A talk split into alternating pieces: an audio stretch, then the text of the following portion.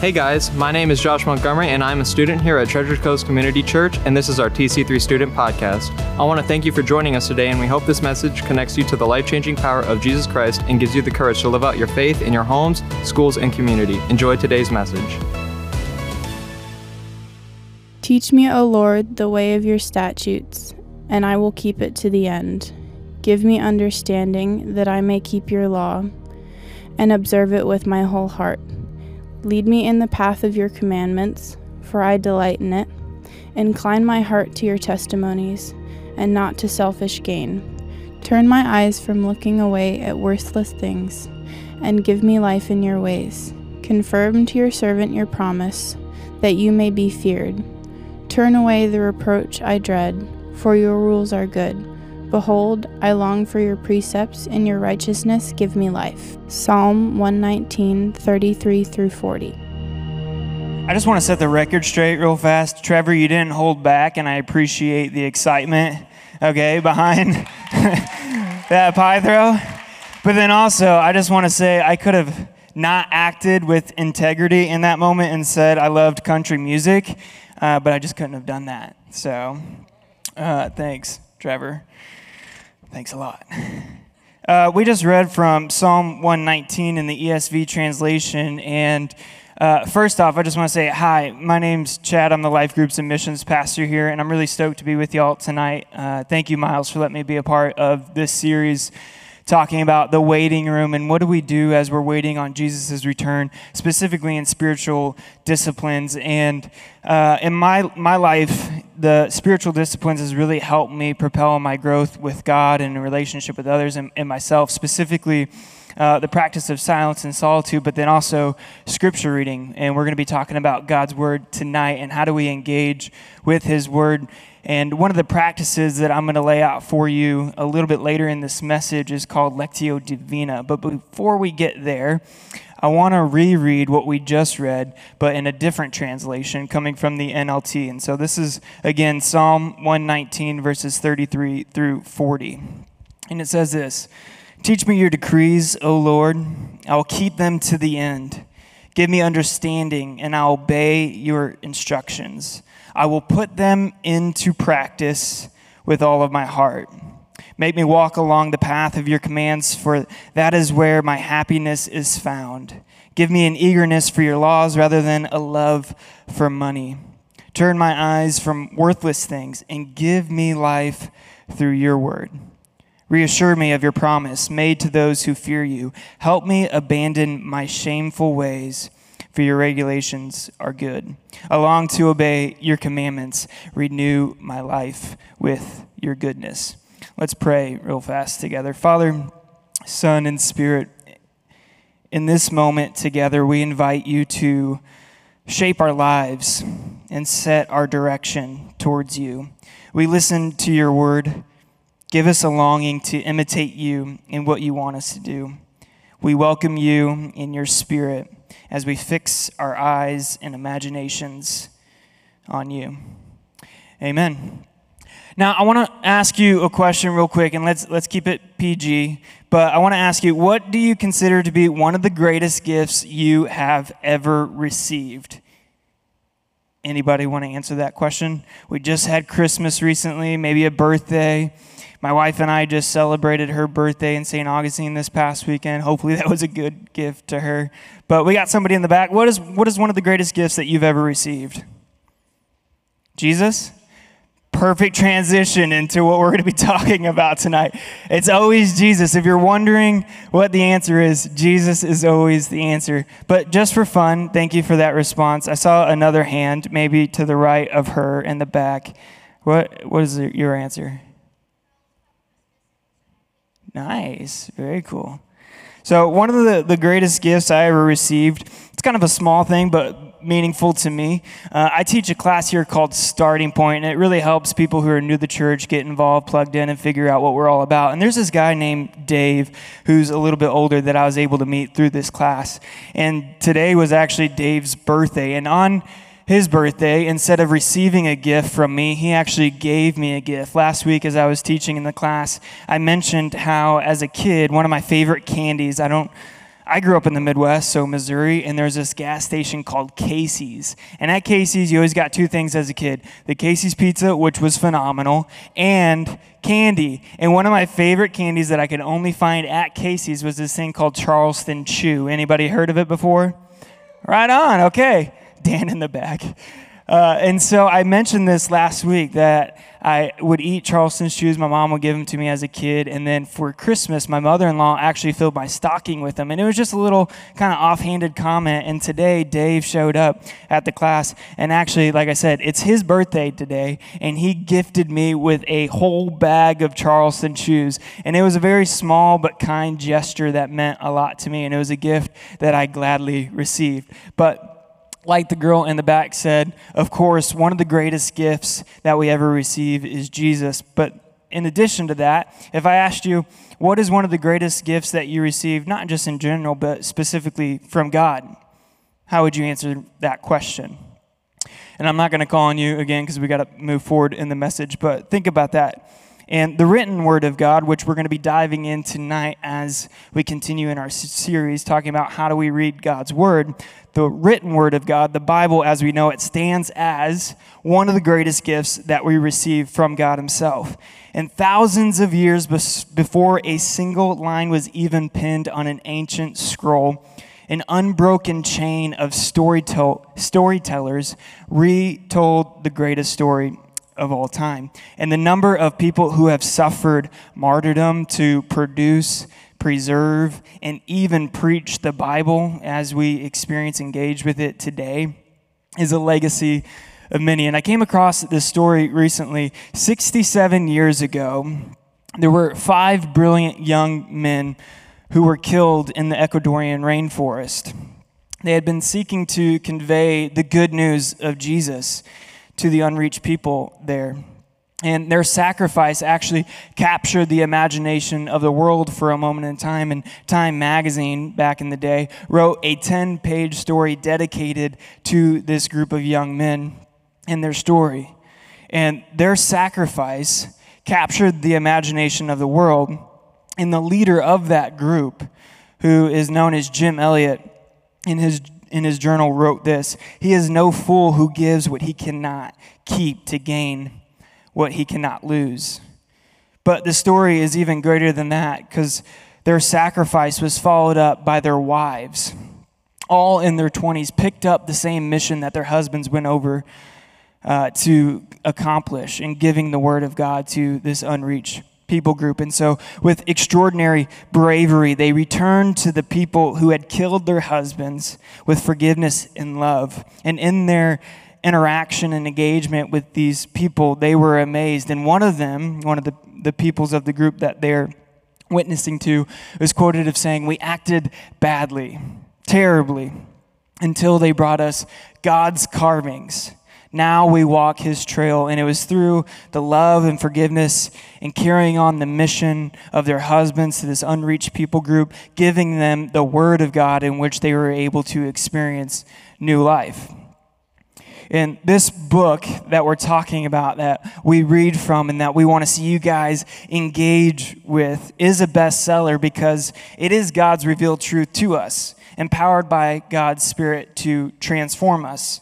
But as well, as you look at the story and the history of how we got the word of God into our pockets, or however we read it, is rendered even greater by the storms it has weathered and the price that has been paid to pass down the most enduring and, what I believe, the most amazing story in history. And so surely a book with this kind of history and story to it wouldn't go left unread. And so maybe Charles Spurgeon, maybe you never heard of that name before, but he's known as the Prince of Preachers, who is long gone but still influences Christians around the world to this day, said it best. He said, "Visit many good books, but live in the Bible." And Psalm 119, what we just read from, celebrates the reality of God's word. Its wisdom, truthfulness, grace, clarity, direction, and even power of the written revelation of God for our lives. But There might be a tension or a question or a challenge that we all experience when engaging with God's world. And it's really this question that frames this series as we explore different practices and disciplines is, does what we believe result in a change of behavior? Because the sad reality is that how can we expect our lives to shine brightly for God in public if they barely flicker for Him in secret?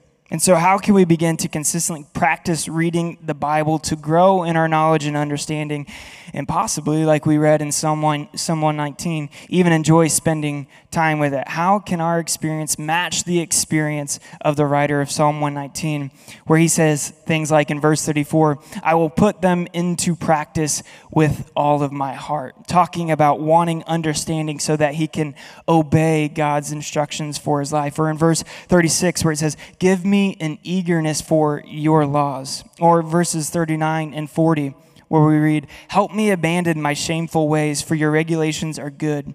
I long to obey your commandments.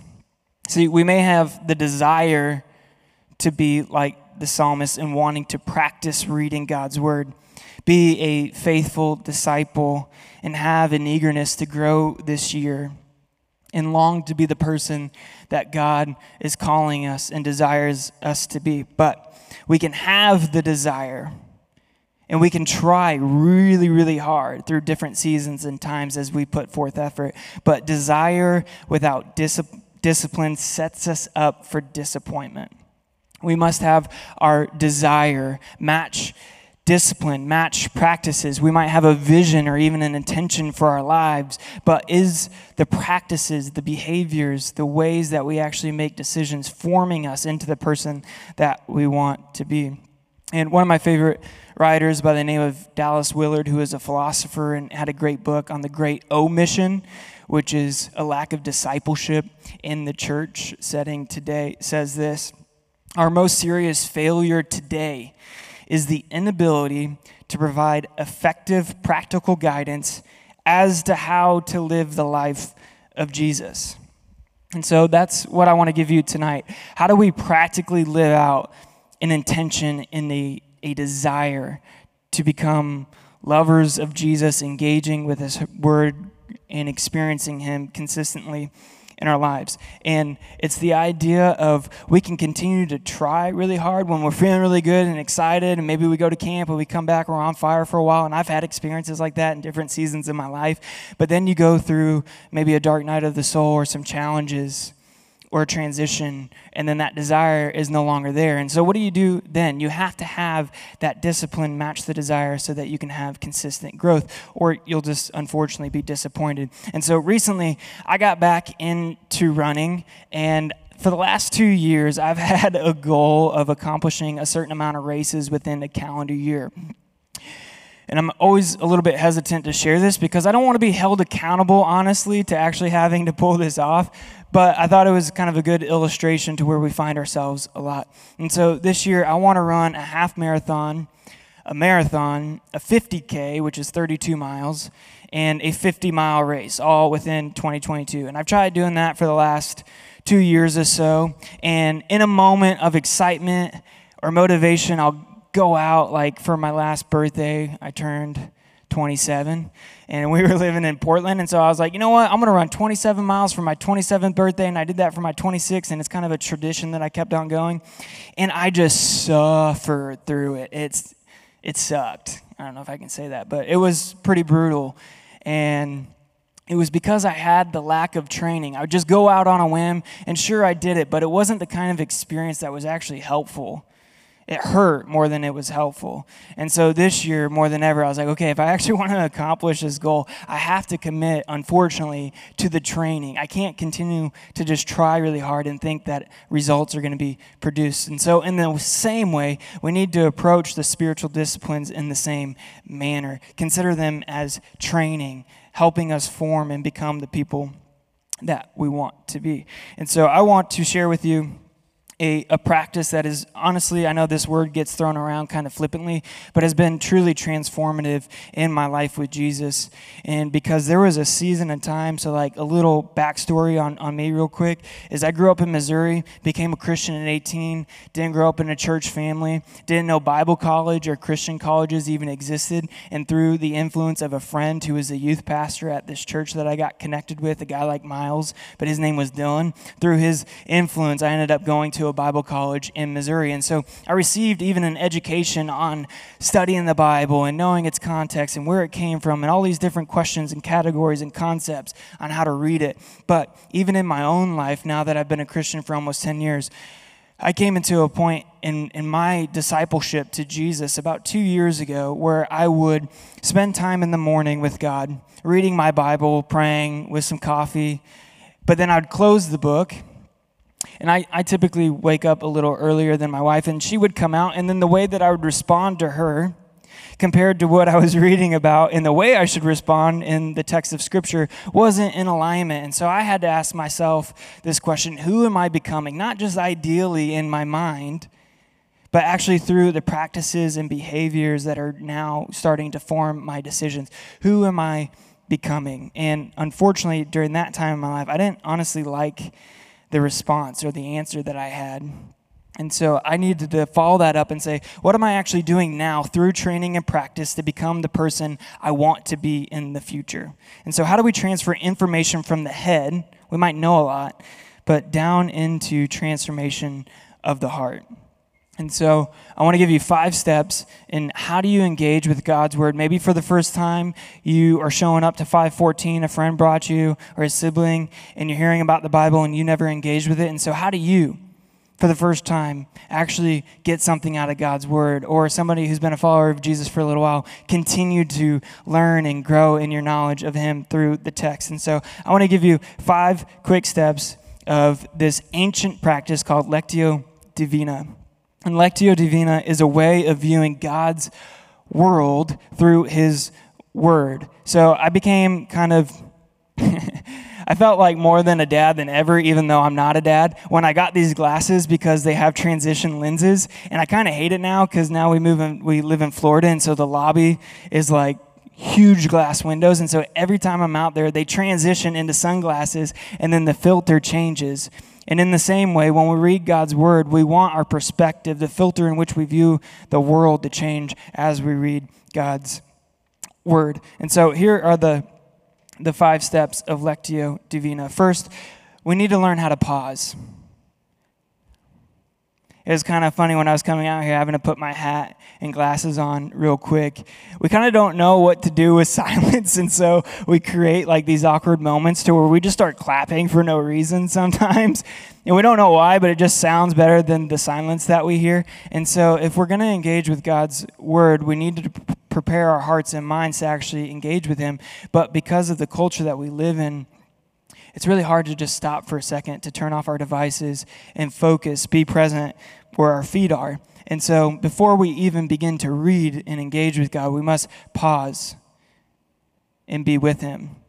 And there's this quote from an old guy named François Fenelon. Pretty rad name. He says, imagine that Jesus Christ in person is about to talk to you about the most important thing in the world. Give him your complete attention. And when we stop to pause, that's what we're doing. We're giving him our attention. So we pause. This can be for a minute, 5 minutes, just to be at rest, to receive. Second, we move to read. This is where we actually choose a passage of Scripture. You can start with a psalm. I've been working through the Psalms throughout the year, just finished 150. And go back through it again. You can start with a proverb, do it for a month, one a day, go through the Gospels, read the stories of Jesus. And again, you want to read it slowly and reread it and allow your imagination and mind to engage with the text, with the setting, with the people, and use your senses. Don't just read through it, say I did it, checked it off the list, and then move on. Third, we want to meditate. And the idea of meditation, specifically in the Christian tradition, is filling our minds with God's truth. We're filled with so many different stories in our life, in the things that we listen to, movies that we watch, people that we interact with, that we need to be reminded of God's truth. And so we fill our minds and our hearts with what God says. And then fourth, we pray. We actually want to respond to what God is saying. And so after we have read the text, we stop to meditate, ask God a few questions about it. God, what are you saying to me? What I read, does it resonate? Is there resistance? How does it actually make me feel? Is there a command here that I need to obey and follow?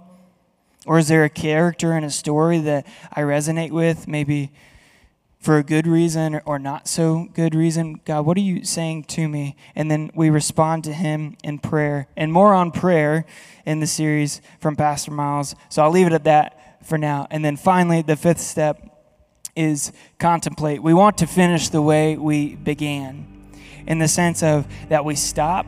And I just finished reading this book from Henry Nouwen, who's one of my favorite writers, called Life of the Beloved. And in his book, he talks about that one of the biggest spiritual battles that you and I will go through is actually believing the reality that God loves us.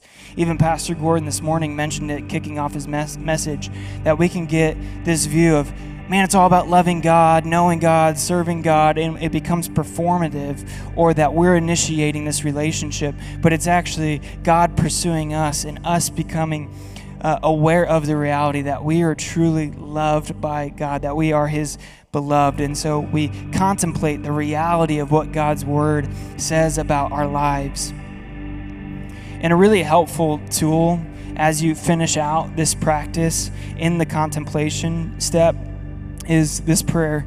It says, Father, help me to live this day to the full, being true to you in every way. Jesus, help me to give myself away to others, being kind to everyone I meet. Spirit, help me to love the lost, proclaiming Christ in all I do and say. Amen. And so those are the 5 steps of Lectio Divina. Hopefully it's helpful for you as you continue to engage with God's word. We don't want to continue just to try really hard, but we want to train really hard and commit to certain practices to where we can grow in our relationship with Jesus. But I want to end our time with this as we move to a time of worship.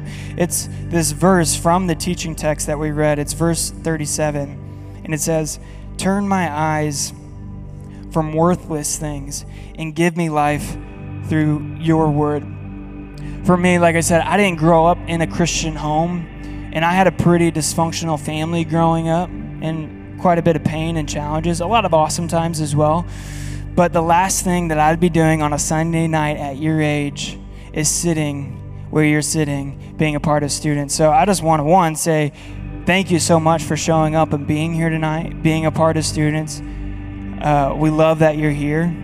But for me, I had some worthless things in my life. And as a kid, I had a pretty bright future related to sports and college, but I had some off-the-court behavioral issues that I was becoming more and more of a liability.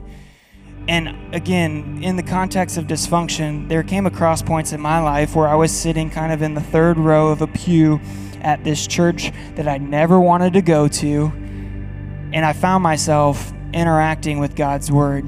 First, through a conversation. There was nobody around me, and the 2 friends that I went to church with that night came forward, and so I was by myself. And it was through God's word, him speaking to me, asking me questions related to my identity and who I was becoming. And I didn't have an answer, and I didn't really like who I was becoming. And he said, "Follow me." And I said, "Okay, I mean, I don't even really know what that means or what that looks like, but okay, God, if you're real, and if this Jesus thing is real, then I'll give it a shot. I'll follow you."